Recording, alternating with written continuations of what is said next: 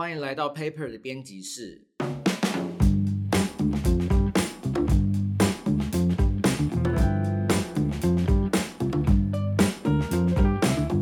Hello， 我是 Johnson。今天我们在现场有 Paper Fashion 主编 Jasper， 还有 Paper Benji。谁呀？你是谁呀？Paper Benji， 我们有个 title 叫做 Benji。好，今天我们人数比较少，所以我们今天来一个很尬聊的一集好了，会吗？会不会到时候真的就如此啊？我知道，听下去无法预测。那因为我们今天要聊什么？我们今天要来聊动物，对，就是聊聊创作者跟他们的喜欢的动物的故事。嗯，那因为反正我知道大家都喜欢动物啊，小动物或者是猫猫狗狗类的。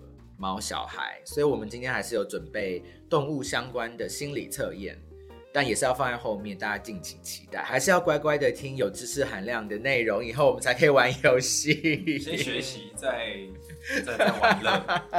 毕竟是一个父母听到应该会很开心。耶、yeah ！好，那Ian就换我来跟大家分享一个故事。嗯，那我今天要分享的是一个日本摄影师的故事，那他叫做深濑昌久，他的知名度在台湾算还蛮高的，他比较普遍，就是说大家如果对摄影有一些兴趣的话，他比较有名的摄影集叫做鸭，乌鸦的鸭，英文叫做 Raven， 这样子。你介绍这一个那个摄影师是因为他拍很多动物，就是说他不是刻意去拍很多动物，但是他在他的人生中有两个很重要的动物，一个是乌鸦，另外一个就是猫。那我等一下会来跟大家解释一下这两个动物对于它有什么样的意涵跟意义。而且这两种动物在日本都算是蛮有 icon 地位的，蛮有象征性的两个动物，就很日本的一种鸟类跟猫嘛，猫奴什么的，大家都很喜欢去日本。但是你们第一次去日本，亲眼见到乌鸦。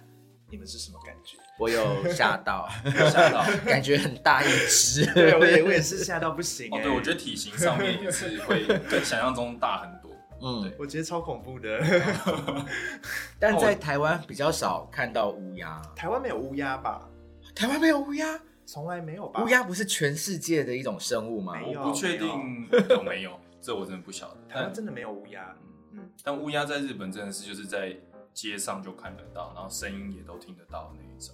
而且动画不是都会画它，就是会去啄那个垃圾袋，就是铺在就是在街道旁边那个垃圾袋。对，这是真的，因为我有一次走在东京街头上，就看到一群乌鸦在那边在啄那些做卡通画都是真的。日本动。那我今天有带这两本摄影集，这本鸭。就是在讲乌鸦的摄影集，它就叫鸭啦。然后这一本摄影集其实深濑昌久他，我先来简单介绍一下这个摄影师的生平好了。他是1934年在北海道出生，然后他大概是到接近60年代的时候开始以摄影师的身份在活动。那他比较知名的话是他在70年代跟日本几个比较有名的摄影师，比如说大家常听过森山大道。东松照明、细江英公等等，他们就合开了一个写真学校这样子。那从80年代大概是他的作品真正走向国际，然后被认可为一个日本的摄影大师的这种地位。那这两本摄影集呢，鸭这一本它是关于什么？就是他总共有结了2次婚，然后在他第2任婚姻结束之后，他为了疗伤，所以他回去到他的故乡，到北海道去，就是去一个疗伤之旅了。那鸭这本摄影集呢，就是这样的一个情绪的产物，那就是里面有拍摄很多就是关于他对他太太的思念跟想念，那都投射在这些影像里面，就有很多。乌鸦这样盖过天空，然后黑麻麻一片，然后就整个气氛跟情绪感觉很凝种这样子。哦、所以这一本跟这个动物呢，是算是大家比较会直接认识生濑苍久的第一个算是代表作跟一个关联这样子。嗯，那第二本呢，就比较相对来讲比较轻松，也比较可爱。它是一本黄色的摄影机，正方形的，然后它的封面呢是用有点像是鸡皮材质去包覆的，有点类似真的，你可以感受到好像是有一种动物的毛的触感。嗯，对。那第二本摄影集是关于猫，然后它是摄影集叫做 Afterword， 这就不是跟疗伤有关系了。哎，这个其实还是有一点关系，但他很喜欢疗伤啊，但这是另外一种面向的疗伤。嗯，刚刚讲说是他是因为跟太太分开之后，嗯。所以他是带着比较悲伤的情绪，嗯，去疗悲伤的伤。所以他是在回到北海道疗伤的这个过程中，看到乌鸦，然后他觉得他突然把乌鸦跟疗愈这件事情连接起来吗？是这样子？应该不是，就是说他就是在拍他的东西，借由拍摄然后疗伤，但是他很可能就是乌鸦的一些活动的习性跟北海道，你知道，因为乌鸦是黑色的。嗯，然后北海道是下雪的时候是比较雪白，嗯，所以他如果拍摄黑白的东西，可能这个视觉上跟这样的环境是比较会去勾起他的，就可以代谢他那个情绪的那种感觉，倒不是说他刻意去拍乌鸦这件事情。好，那回到猫咪这一本呢，它其实是怎么样的疗伤呢？它是跌倒的伤口、哦，这个待会会想到。是不是还有他是很脆弱，心理不能这样子说摄影大师啦。要小心，要小心，开玩笑，开玩笑。那就是这本猫咪呢，是他曾经有养过一只猫，叫做 Sasuke， 嗯，就是火影忍者那个佐助的那个 Sasuke 。对，那这有一个小故事，就是说，他养这只 Sasuke， 然后他非常爱他这只猫，他就是一个不折不扣的猫。那就有一天，这只猫竟然走失了。嗯，走失就算了，然后他找了很久，还到处贴那种寻猫启事的海报，结果都没有音讯。就等了很久很久之后，终于有一个就是妇人说：“哎，我好像找到你这只猫了。”然后就在这里，然后他一看就知道，这就只是一只长得很像 Sasuke 的另外一只猫。但他想一想，就觉得啊，算了啦，就是那就当作是他，然后他就拿回来养。所以你在这本。Afterword 里面看到的猫呢，虽然你可以都把它理解为 Sasuke， 但它前前后后是有好几只不同的猫的。对，它其实不是，它捡了不止一只哦。它这样有两只嘛，它后来还有一只，所以它其实总共大概是应该是有三只，如果没有记错。所以各式各样的那个路人啊、亲朋好友啊、邻居，只要看到相似的，就跟他说：“哎、欸、有！”他就把它捡回去，是这样子的概念吗？很不合理啊，就只会有一类似影分身术的，对对，影分身之术，好多佐助哦，这样好像还不错 ，literally Sasuke 。对，然后这本他是在聊什么伤呢？就是说，他还在跟他的太太是就是在一起的时候，嗯，他们其实就有一起养这只猫，嗯，所以这只猫。哦应该是说，他除了爱猫之外，这一只猫本身是投射他对于在相对他情感比较相对比较美、心情比较美丽的时候的拍的照片，所以这就是可以用比较直白的话讲，就是眼神很有爱。他看这些猫的眼神，就是你可以感受到他对他太太以及对他当时生活的那种氛围，他是非常的喜欢，然后很幸福的那种感觉。用回忆的方式在疗伤。没错，对，所以就是说，这个陆陆续续从他们拍了很久，然后他也不是只出了这一本，但他其实有出了2-3本，都是关于猫的摄影集。所以，当你问到说，如果日本有哪一个摄影大师是非常非常爱动物的，然后如果你提到是猫的话，那生濑苍久就是不二人选这样子，对。但他同时也有乌鸦这样子的动物的一个。缘分吧，就是说他的摄影作品，他其实没有刻意去追求要拍动物，但其实跟这两个动物，乌鸦跟猫这两个动物的缘分都蛮深刻的。我们今天不是也要聊一些猫奴故事吗？猫奴故事吗？因为我们全公司都是猫奴，对，好像是，是不是吗？我觉得是。我好想养猫，大家有没有什么养猫应该要？阿南也是，阿达也有养猫的事情，对，有没有就是新手要开始养猫，可以就是小心，或是应该要准备什么？可以开始养猫，你是有在犹豫养猫跟养狗两件事情吗？对，是认真有在犹豫，因为我真的觉得养狗会，就它就是相对比较，它就是真的开朗到不行，通常不会有意外的话，对。然后你会因为要带它去散步，嗯，所以你好像会形成一个非常正向的一个循环，嗯，对。但养猫的话，可能它是在陪伴上面跟心灵上面的层次，就满足的点跟狗不一样，所以就很难抉择。我觉得就是因为我是最近有养只新的小猫，然后所以因为这样子，我有刻意的在网络上面有多查很多这种类型的资讯。我觉得最重要的一个点，你不能拿养狗的期待去养猫，你最后会很受挫，嗯，因为狗狗是回家它就在门口要等你，然后它就是真的是很黏人的，你可以很明显的对感受到那个两者的 connection，嗯，对，那你也可以解释那个是爱之类的，嗯。可是猫的话，我觉得比较好的方式，我个人啦，就是你要尊重它是一个你的室友。哦，对，没错，哦，这样好像可以理解。嗯，那每一种猫都有各式各样的个性，当然网络上面很多什么 IG 上面很红的猫啊，它们可能很萌啊，很黏人啊。那不是每一只猫都那样，但是，像我养的这一只小猫，它就是一个非常高冷的橘猫，而且是女生的橘猫，哦。然后它就是把它捡回来养，是为了要陪家里面的这个公猫，就是哥哥这样子。然后因为哥哥我们想说，因为哥哥每天在家一个人就是很孤单，我们就觉得好心疼他，所以就是捡了另外一只小猫，想说，那他们就可以作伴。所以你是刻意选母猫？因为公猫真的比较 crazy，哦，真的哦，是吗？家里面那一只公猫比较 crazy 啊，是哦，我朋友养的母猫，它非常的疯哎，所以我就说每一只猫的那个个性很不一样，人类也有疯的男性跟女性，对。可是因为就养了一个很疯狂的公猫，所以想说那就养一个就是比较温柔的母猫好了，母猫会比较温柔，对。然后结果这个母猫，这个小母猫呢，就是跟哥哥变得就感情非常的好，然后就没有什么理我。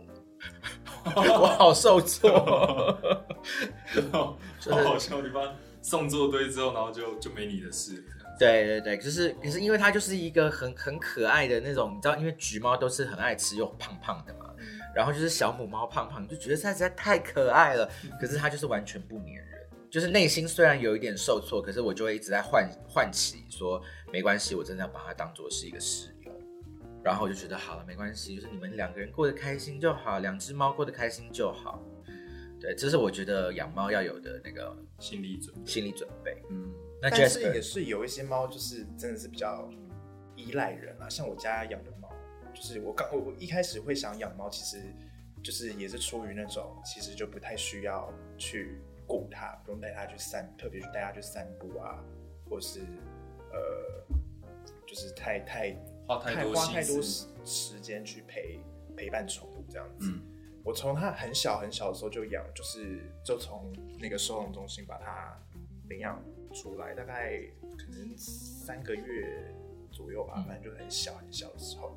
然后就因为还很小，所以他从小他是被喂奶，就是用奶瓶喂奶长大的。哇，对。然后我不知道是不是因为这样子，就是他变得非常的依赖别人，特别是在吃饭这件事情上。嗯，家是基本上会把饲料放在固定的地方，然后就是他基本上都不会空，只要他想要吃饭，他就会开始在我的房门口呼唤我。对，他很明确哦，他就会开始叫，然后我就会走到房门口，他就会看我一下，然后转头，然后就是要走去他的饭碗前面，然后他走在半路上还会再回头确认我有没有跟上来，然后就是要我陪他吃饭，他一定要我在旁边摸着他，然后他才会吃。哇，所以这很看个性哦。嗯，我相信应该还是有人养到那种个性很 nice 的猫咪这样子，各式各样。嗯，那还有什么故事？刚刚好像没有讲完他的生平啊，继续，要不然就把它做个结尾。好啊，对，所以他就自从跟太太就是分别之后呢，他就比较有点稍微的浑浑噩噩的在过日子这样子。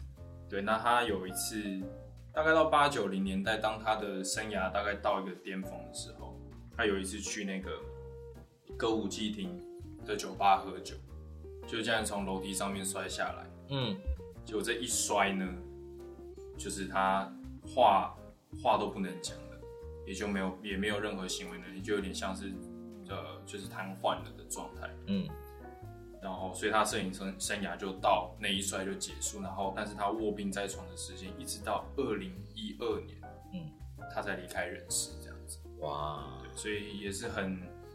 怎么讲？很辛，就后面这20年很辛苦了，然后也是一个蛮有戏剧性色彩的一个摄影大师的人生的那种感觉。嗯、对，就是靠近我们理性饮酒，理性饮酒。对，我们现在要上警语：理性饮酒，对，喝酒不开车，安全有保障。对。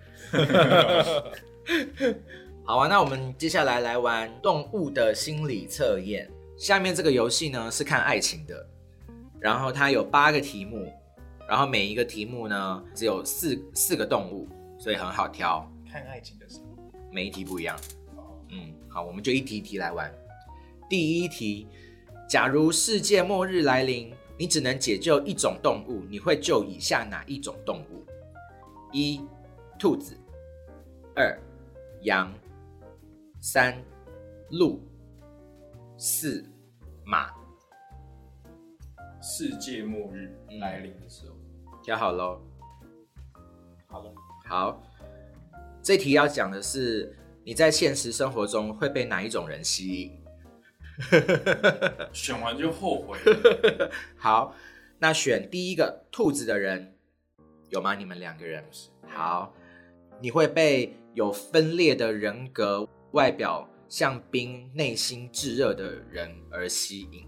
有反差萌的人。有反差的人，他想分裂，听起来有点可怕。然后是人格的分裂，不止一个人格这样。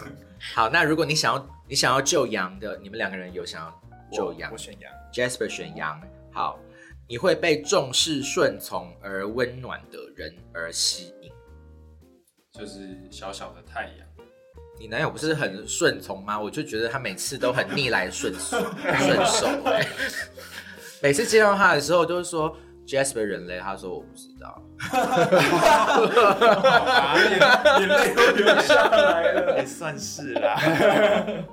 我好坏哦，这料很大。好啦，第3个选你想要救鹿的，我选鹿。选鹿的人会被优雅有礼貌的人而吸引。嗯，我非常的同意，跟你的男友感觉蛮像的。对，嗯，你现在在夸他是不是？看起来蛮优雅的。好，那最后一个答案，马。我选马。好，Ian是选马。你会受不受约束、向往自由的人而吸引。这听起来很麻烦欸。可是你从上一次到现在，每一个选的答案都跟什么自由啊那些东西有关系啊。我一直在给自己贴标签，就是自己想要死掉，但一直又往上贴。你现在去外面跑2圈再回来，射手座的标签。哎呀，真的是，好吧。好，第2题，在非洲旅行的途中，你造访了一个部落。部落的首领坚持你要选一种动物带回去当纪念品，你会选哪一种？选项1，猴子；选项2，狮子；选项3，蛇；选项4，长颈鹿。哇，选好了吗？好难选哦，很好选啊。但是要带活生生的东西回来吗？你当然不要考虑怎么养的问题啊，你就是只是带一个生物回来。你考虑可以拥有这4个其中一个。对。好，我选好了。好，这一题呢，想要问的是哪种求爱手段最容易使你觉得情不自禁？就我吃哪一招啦？对， okay. 好，选择第1个猴子的人，你会被有创造性，从不会让你感到无趣的方式、求爱手段而吸引，就是要有创意的人，有创意的，给你惊喜感。对，选狮子的，选狮子的人呢，喜欢的求爱手段是直来直往，直接的告诉你他爱你，直来直往的，喜欢女王的那种类型，对对对，拐弯抹角的那一种，喜欢国王、女王啊这种。OK， 好，那选蛇的，感觉会选蛇的人应该蛮少，感觉蛮神秘的。我犹豫，但我最终没有选。我刚刚也有犹豫，因为我就觉得带一个蟒蛇回来还蛮酷的，只要不考虑到养的问题的话。对，因为蛇感觉是其中比较容易带的，真的能仔细都不考虑要怎么养了，你还要考虑怎么带。好，选择蛇的人呢，你会被心情摇摆不定、忽冷忽热、犹疑不定的求爱手段吸引。哦，就是被有点一下对你好像故意冷落你，有点就觉得怎么不理我这样子。其实蛮多朋友是这个样子的，欲擒故纵。对对对对，喜欢欲擒故纵的方式啦。嗯，好，选项4长颈鹿，其实我们都是我们都选长颈鹿，因为长颈鹿很可爱啊。好，选这个的人呢，会被有耐性、对你永远不放弃的人而吸引。听起来好自私啊！自私，对，怎么说？人家凭什么要对你永远不放弃？有怎样？那就是你的幸运啊！好，我们来第3题，来咯，你做错事了，上天惩罚你变成人以外的一种动物，你想变成下面哪一种动物？选项1狗，选项2猫，选项3马。选项4蛇，我觉得这很好选的，我要直接说我就是选猫啊。好，这一题要问的是你想给爱人什么样的印象。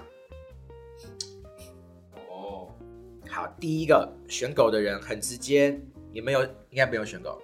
OK， 没有，是你想要给爱人有一个忠诚、忠实、永不改变的印象。那应该要选这个才对啊！大家记得咯，如果以后你们在那种朋友局里面啊玩心理测验游戏，有人问这题的话，你一定要选狗哦，因为可能现场有你想要参考书哦，这里会考哦。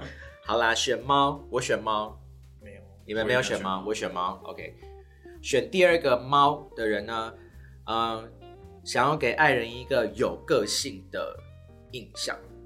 你有吗？我有，很有个性。我已经完全可以猜到后面2个选项他会给的答案到底是什么。是吗？哦，马。OK， 第3个选项马，喜欢自由。哦，不是，是乐观的。但是我是选马，我也选马。你两个是乐观的。我们想要给人家乐观的感觉，另一半。嗯，但我觉得射手座在大家面前都是蛮乐观的。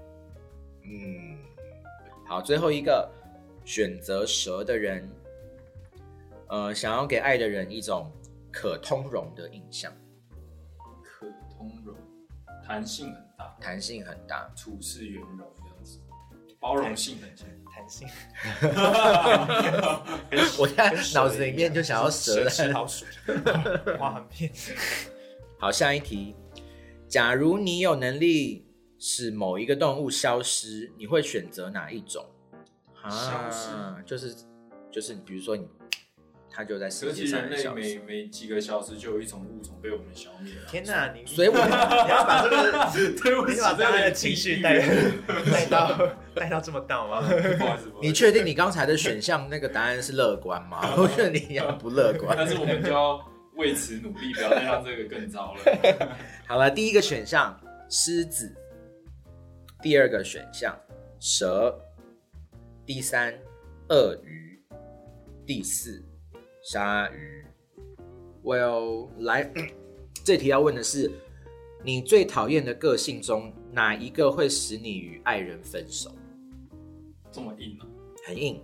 来，你选狮子的话，你的爱人傲慢自大，表现得像一个独裁者，会让你生气，很想跟他分手。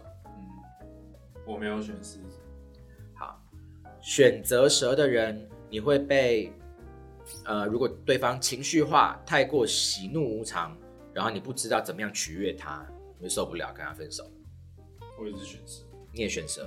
好，再来，选择鳄鱼的人，无情、冷血又爱讽刺人。如果你的爱人是这样子，你就会跟他分手。嗯，好像真的会有人受不了。对对，讲话都要酸一下的。我选鳄鱼，你是选？因为我其实觉得，像我就是，如果可以吵架，可是如果吵架不能用任何有讽刺的话语，我不喜欢。嗯，可是我是选蛇。嗯 ，anyway， 好来选择鲨鱼。如果对方不安全牢靠，你就会受不了，跟他分手。不靠谱，不靠谱啦，就跟他分手。这跟鲨鱼有什么关系？或许他会觉得鲨鱼给人的印象就是比较没有计谋性的感觉，他比较靠原始的野性在，但这都是电影害的。对，但其实鲨鱼是还蛮有计划性的在做一些事情的那种感觉，在捕猎方面。来，第五题，有一天你碰上了一种会说人话的动物，你希望是哪种动物呢？哇，一。羊，二马，有马哦，我真的不敢再选马了。三兔子，四鸟，我猜问你会选鸟。想一下哦。这一题要问的是，你想跟你的爱人建立一个什么样的关系？选择第一个羊的人，你们两个人不用多说话，用心沟通，对方自然就会知道你想要什么。我没有选羊，但好像第一个都应该要选。对啊，这还不错啊。那选择第二个马的人，你想要你们两个人能够谈任何事情，没有秘密。我没有选马。第三个选择兔子的人，一种让你能够感受到温暖的恋爱关系，我会选兔子。来，鸟。真的，你真的，我就说会选鸟吧。好，你们俩都选鸟。你和爱人不只关心现在，也会关心将来，然后你会期待一种两人一起成长的长期关系。好正面的答案哦，选得好，选得好。好，第六个题目，在一个孤岛上，你只能选一种动物来陪你，你会选择一。狗，二猪，三母牛，四鸟。好，我选好了。好，我来公布结果。这一题要问的是，你会有外遇吗？选择第一个狗的人，你重视社会跟道德规范，婚后你不会犯这样的错。哦，我是选狗。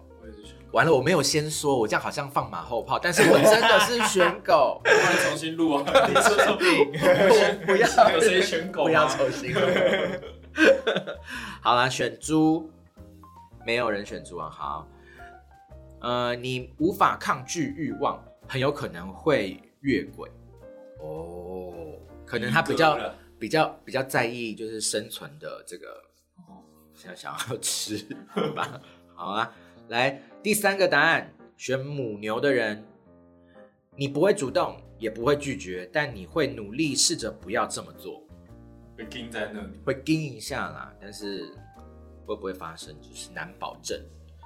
第四个是鸟，我选鸟。你选鸟，在孤岛上选鸟很没有存在感，孤岛上感觉很多别的鸟已经就有了。他说。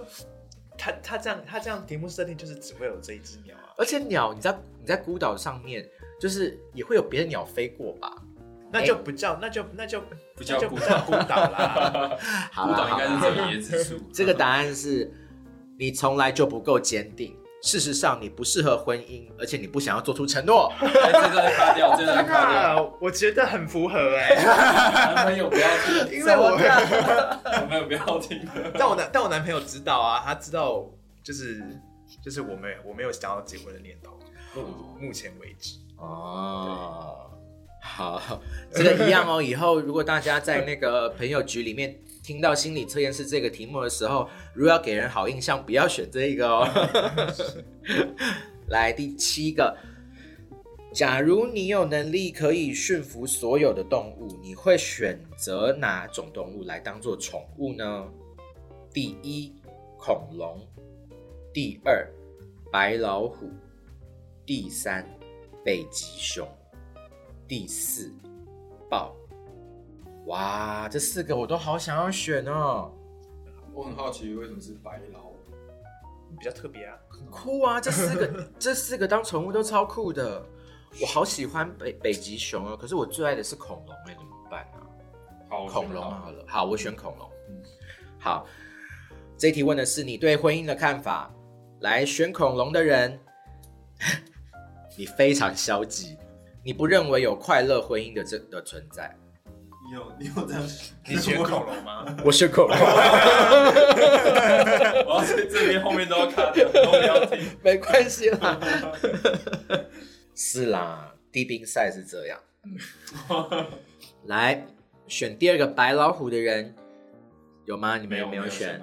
你认为婚姻是一件非常珍贵的事，一旦结婚，你会珍惜婚姻还有你的伴侣。哇！所以你看吧，你刚刚问为什么要有白老虎，白老虎是个很好的答案欸。对，我就这样一问，就显得我很有问题。可能因为白老虎感觉很 pure 吧。嗯，对啊，它强调是那种稀有性。来，选择北极熊的人，我选北极熊。好，我刚刚就在犹豫要不要北极熊。好，我要公布答案。你害怕婚姻？天哪，我真的是意志坚定。你认为婚姻会夺走你的自由？天哪，我真的觉得这两题太棒了，我觉得很。Podcast 有办法像社群贴文可以 block 一些特定的人。好啦，选第四个豹的人就是 Ian， 对不对？对，我选豹。嗯，选豹也很酷哦。好。你一直想要结婚，但事实上你甚至不知道婚姻到底是什么。我跟你讲，真的吗？我真的是很想，我是发自内心会想结婚的人，但我真的不知道婚姻是拿来干嘛。天哪，我也不懂，我没有想要结婚的念头，就是我其实也是不理解。就是这一题非常的准确欸，感觉婚姻的目的在我们三个人的身上。就是，我是想结，但我真的在我理解婚姻这件事情之前，我很难。那你为什么想结？我不确定是我真的100%自己发自内心想这样，还是我只是因为生活在社会里面，然后你认为这样会有一种安定感跟一种象征性，所以你会想要这样做。对，但就是说，我觉得我从很小的时候就会觉得很想要结婚这样子。那可是婚姻真的还是有很多可以讨论的地方，对，就是它不一定要用这样的形式才可以。让两个人生活在一起。关于这件事情，我有跟 Ivy 聊过，然后他跟我讲完以后，我完全就是你知道有一个叮，那个脑梗图那个，但我不会说的，就是关于这个呢，我们是会另外做一集，大家慢慢的聊。好，我们来最后一题，来，假如你有5分钟的时间可以当一种动物，你会选择当？等一下，前面的。有一题是很像的是，前面有一题很像是你做错事情，然后上天惩罚你变成有一种动物。这题比较不一样是，你只有5分钟可以变成一种动物，5分钟哦。来，第一个狮子，第二个猫，第三个马，第四个鸽子。我能够感觉到这个不一样，因为我的选择真的会不一样。好，来公布答案。这一题要问的是，此刻你对爱情的看法。选择第一个狮子的人，我选的是狮子。你总是渴望爱情，能为爱情做任何事，但你不会轻易坠入情网。我们可以来问下一个，我们可以来下一个。我不会跟大家，我不会跟大家说。对啦，我真的不会轻易坠入情网啦，但是这件事情是我有没有一直教另外一半是两回事情。OK， 好啦，我就这样子在节目上面自白了。在一起，但是你其实没有坠入。好坏哦。好，来选择第二个猫的人。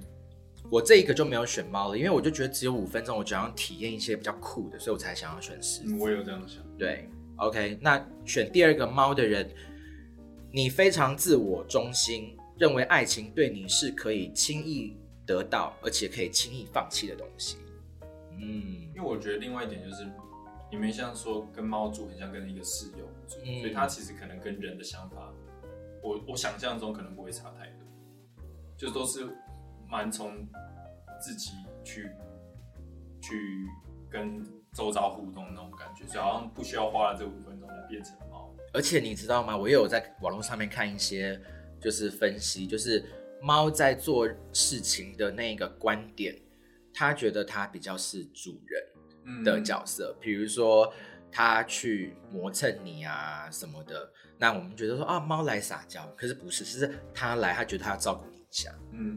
对，我有在理你哦。嗯，而且这是一个哲学问题。你变成这些动物的话，你还是你吗？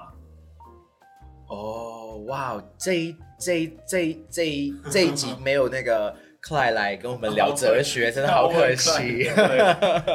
他很可以聊哲学，哲学系的。对。第三个选项，选择马的人。好 ，Jasper 选马，该不会你还是渴望自由吧？来。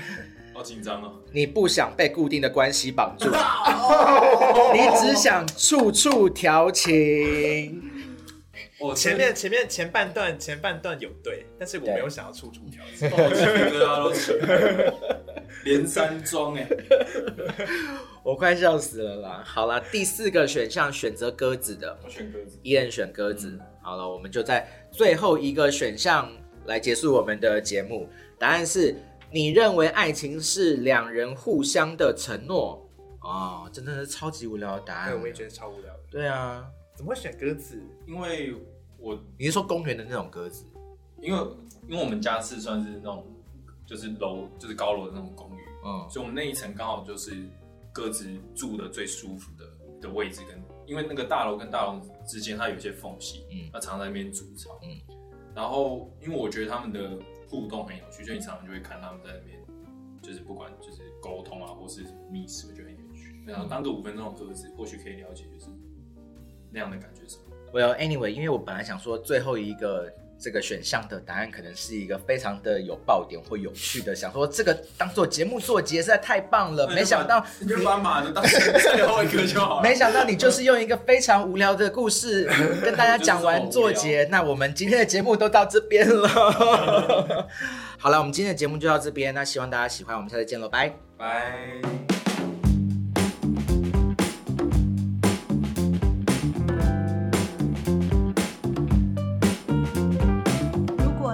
这样关于艺术设计与时尚的内容，欢迎订阅我们的节目，也可以在脸书和 Instagram 搜寻 Paper Magazine 留言私讯或是写信告诉我们你的想法。